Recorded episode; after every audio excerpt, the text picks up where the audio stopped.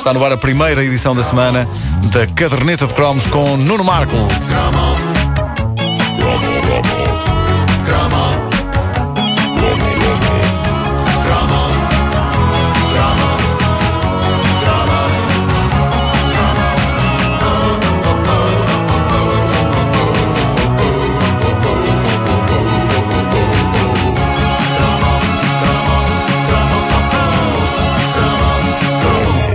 Anos 80 foram riquíssimos em terror de fazer arrepiar os cabelos mais recônditos do corpo. Eh, ou isso, ou nós é que estávamos numa idade em que os cabelos mais recônditos do corpo se arrepiavam com mais facilidade do que hoje.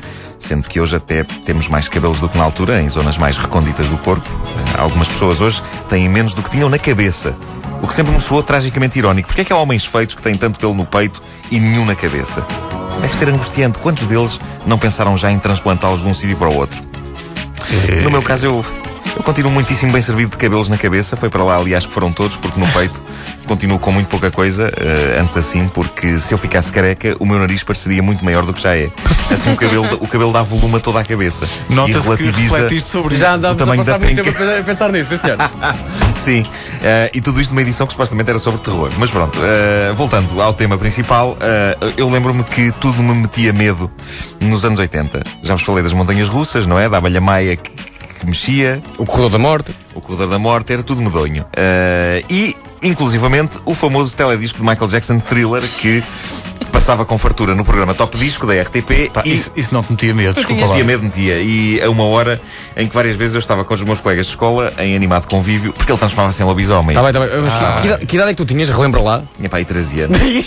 Éramos tão parecidos, não? Mas sendo que eu era uma menina, portanto tinha desculpa. Eu gostei, eu gostei da primeira. pr- Primeiro parecia uma coisa de solidariedade. Éramos tão parecidos. Mas eu era uma menina. Pã, toma. 13 anos. Ah, mas é, é claro que os meus colegas aguentavam aquilo na maior, mas eu tinha de desenvolver maneiras de fingir que estava a ver o teledisco sem, no entanto, olhar para o ecrã. Ah, um dos meus truques preferidos era fingir que estava a tirar poeiras que me tinham entrado para os olhos. Tu não fazias isso. Isso permitia-me ter as mãos à frente da vista. Mas isso, se fosse na versão Exato. longa do thriller, estavas 15 ali- minutos. Estavas ali 15 minutos a tirar poeiras atirar de poeiras dos olhos, que era uma coisa invulgar. E era capaz de começar a preocupar os adultos lá de casa. O que é que me tem, tem nos olhos? Quer dizer que é conjuntivite? Não, são as lendárias tempestades de areia em Benfica. Claro, em Benfica havia tempestades de areia, então Claro não. Bom, mas nos anos 80, um jovem provava que era homem, mesmo que não fosse, com um clássico dos anos 70.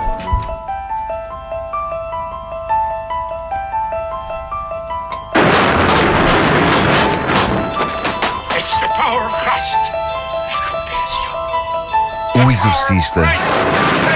O Exorcista era o filme de que se falava assim que o VHS entrou em cena e os primeiros videoclubes abriram. Ah, que festa!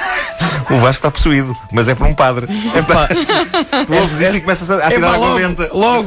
Simulo que estou a lançar água benta e gritando The power of Christ! Mas, eh, eh, recordando o Exorcista, de facto, eh, a pessoa assustava-se, mas com um baixíssimo orçamento. Que aquilo- É verdade, é verdade. Mas eu devo dizer-vos que, muito o- ao contrário do Sandokan, eh, de que eu falei há uns tempos, eh, este filme eh, de 1973 ainda hoje tem um ambiente do camandro. E os efeitos de maquilhagem são ótimos, já para não falar no, eh, no quão inquietante é ver uma moça daquela idade dizer certas coisas eh, e fazer certas coisas. Mas eh, se ainda hoje o Exorcista mantém algum do seu poder original, nos nossos anos de juventude e no boom das cassetes de vídeo, ter em casa o VHS do Exorcista era quase o mesmo do que ter o demónio. Nem Ele próprio nisso. em casa. Medo. Um colega de escola. Ninguém queria isso. Não, a questão é que havia muita gente que queria. Porque supostamente queria, fazia tenho pelos no peito. Eh, Era de homem? um colega meu, aos 13 anos de idade, eh, orgulhava-se de já ter visto o Exorcista. E ele não se poupava a contar os detalhes mais sórdidos. E portanto ouvi-lo era quase como ver o filme. Juntava-se malta à volta dele para o ouvir contar o Exorcista. É claro que alguns pormenores não estavam grande coisa na narrativa. Basta pensar que quando um de nós lhe pergunta então mas afinal o que é um exorcista? A resposta dele foi então é, o- é, é o diabo? Acho que ele não percebeu bem. Não percebeu bem. Um dia, o Exorcista passou na RTP, numa última sessão. A última sessão era um clássico da televisão. Era um filme, geralmente de terror ou de temática assim mais puxadita, que era exibido ao sábado à noite. Eh, foi na última sessão que, por exemplo, eu vi Vestida para Matar, esse clássico do Brian De Palma, e um filme com uma carga erótica tão poderosa que eu senti que quase perdi a virgindade a vê-lo. Só de o ver. Deu-me sério. ver na última sessão o Alien, no primeiro Alien. Ah, também, também, também, também, também. Mas o Alien não dava para perder eh, a virgindade. Não, O vestida não, para não, matar, não. sim. As pessoas perguntavam, mas és virgem? E eu, não, não, vi o vestida para matar no sábado. Eh, mas voltando ao sábado histórico em que a RTP exibiu O Exorcista, durante todo esse dia de sábado, eh, até chegar a hora da, da exibição do filme, eu, na angústia dos meus 13 anitos, 12 ou 13 anitos, passei o tempo todo a ponderar se iria ver o filme ou não. Porque estava ali uma grande possibilidade de destronar o tal colega que já vira o filme, ah, ou de pelo menos competir taco a taco com ele na descrição das melhores cenas. Mas, lamento informar-vos, meus caros, que na hora da verdade, a hora da verdade era para aí Vacilaste. 11 e meia da noite, na hora da verdade, decretei, sem dar parte de fraco, no entanto, decretei que, e passo a citar, estava um bocadinho cansado. Menino! E fui-me deitar, enquanto o meu pai ficou a ver o exorcista. É claro que eu não preguei olho. E apesar da televisão não estar muito alta, dada a hora, eu devo dizer que na cama, tapado até à cabeça, eu ouvi o exorcista. E foi suficiente. N- não ouvi com clareza suficiente para perceber tudo, mas ouvi os gritos, ouvi a voz distorcida do demónio, os padres a berrarem, ah, coisas a partirem-se. Foi das noites mais assustadoras da minha vida e sem ter visto o filme. É incrível isso. No dia seguinte, o meu pai contou-me o filme todo, sequência a sequência. E foi só juntar a narrativa dele com os sons da noite. E dizer na segunda-feira, quando eu voltei à escola, eu brilhei como nunca a falar sobre o exorcista, como se o tivesse visto. Exato. Brilhei, pelo menos até à altura em que o meu colega que vira de facto o filme me diz: Então e aquela cena em que o cão fica possuído? E eu não me lembrava de nada disso na descrição que o meu pai fez, mas na volta ele tinha se esquecido quando fez a descrição, não é? E digo eu: Eia, podes crer, o cão, doido. E diz ele secamente: Não há, não há nenhum cão possuído no filme.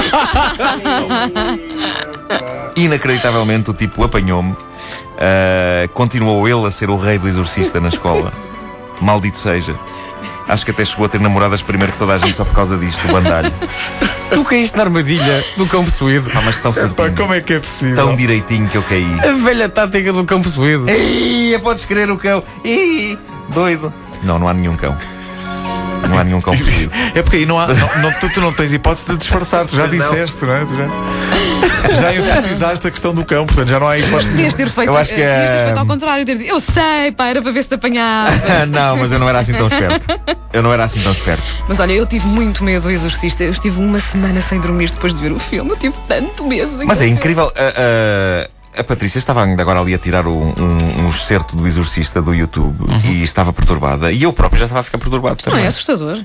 Aquele Eu vómito quero verde, aquela Agora, é cabeça a andar à volta. Não, Não, eu- aquilo é eu- assustador. Eu agora podia fazer de Marco e dizer sim, sim, acabei. Eu nunca vi o filme. Ah, tal como o Star Wars, isso é imperdoável. Não, eu apenas descobri a televisão a semana passada. O cinema ainda vai e a tua ainda é preto e branco. Sim, sim, sim. O É, é, exorcista só, é, é só cinzento. O Exorcista é de 1973. Três. Na altura, as mentalidades eram outras. Eu acredito que as pessoas se assustassem, vá lá, com um pouco, porque aquilo é. Não mete É, medo. não, é bom. Aquilo é aquilo a ser bom. Ah, o devo Marco, dizer-vos que o Marco o, já falou do Blondie Blue. É, é o que sai da boca dela. É parvo. Ah, pois é, por acaso é um bocado mandíbula o que sai da boca dela. Mas o que é engraçado é que no documentário que vem no, no DVD, eles dizem que fizeram o som do pescoço a, a- a rodar e os ossos todos Mas a fazerem traca, traca, traca, traca, traca, traca, com cartões de crédito. O técnico de som disse, disse ao realizador, ao William Friedkin, empresta-me aí os teus cartões de crédito. e ele pôs-se junto ao microfone com os cartões de crédito. É preciso ter muitos cartões de crédito. Lá está. E, e muita imaginação. Já não se fazem filmes eh, Já não. de terror eh, dessa maneira. Já não, Bom, já não. O Exorcista hoje na caderneta de cromos, daqui a uma hora a mais.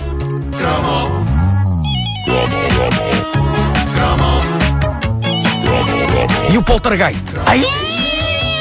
E o cão possuído no Poltergeist? Não. Não há nenhum cão, não há nenhum cão. Não, no Poltergeist havia um cão. Não há, Só não, não, que não estava possuído. Mas quem está a perceber é, é a criança. Olha, mas estás a ver, há uns dias estava a dar o Poltergeist no, no canal Hollywood ou qualquer coisa assim e eu achei tão parvo e pensei, como é que eu tive medo disto? É, pá, mas Isto é ainda muito gosto do parvo. Poltergeist. De facto, não metes tanto Agora, medo. o exorcista não, o exorcista ainda tem medo. Mas sabes, é que o exorcista é doentio. A questão é essa. Todo aquele ambiente é muito doentio. A coisa mais doentia que vi nessa altura foi o Killas, o mal da fita. Eu esse vi.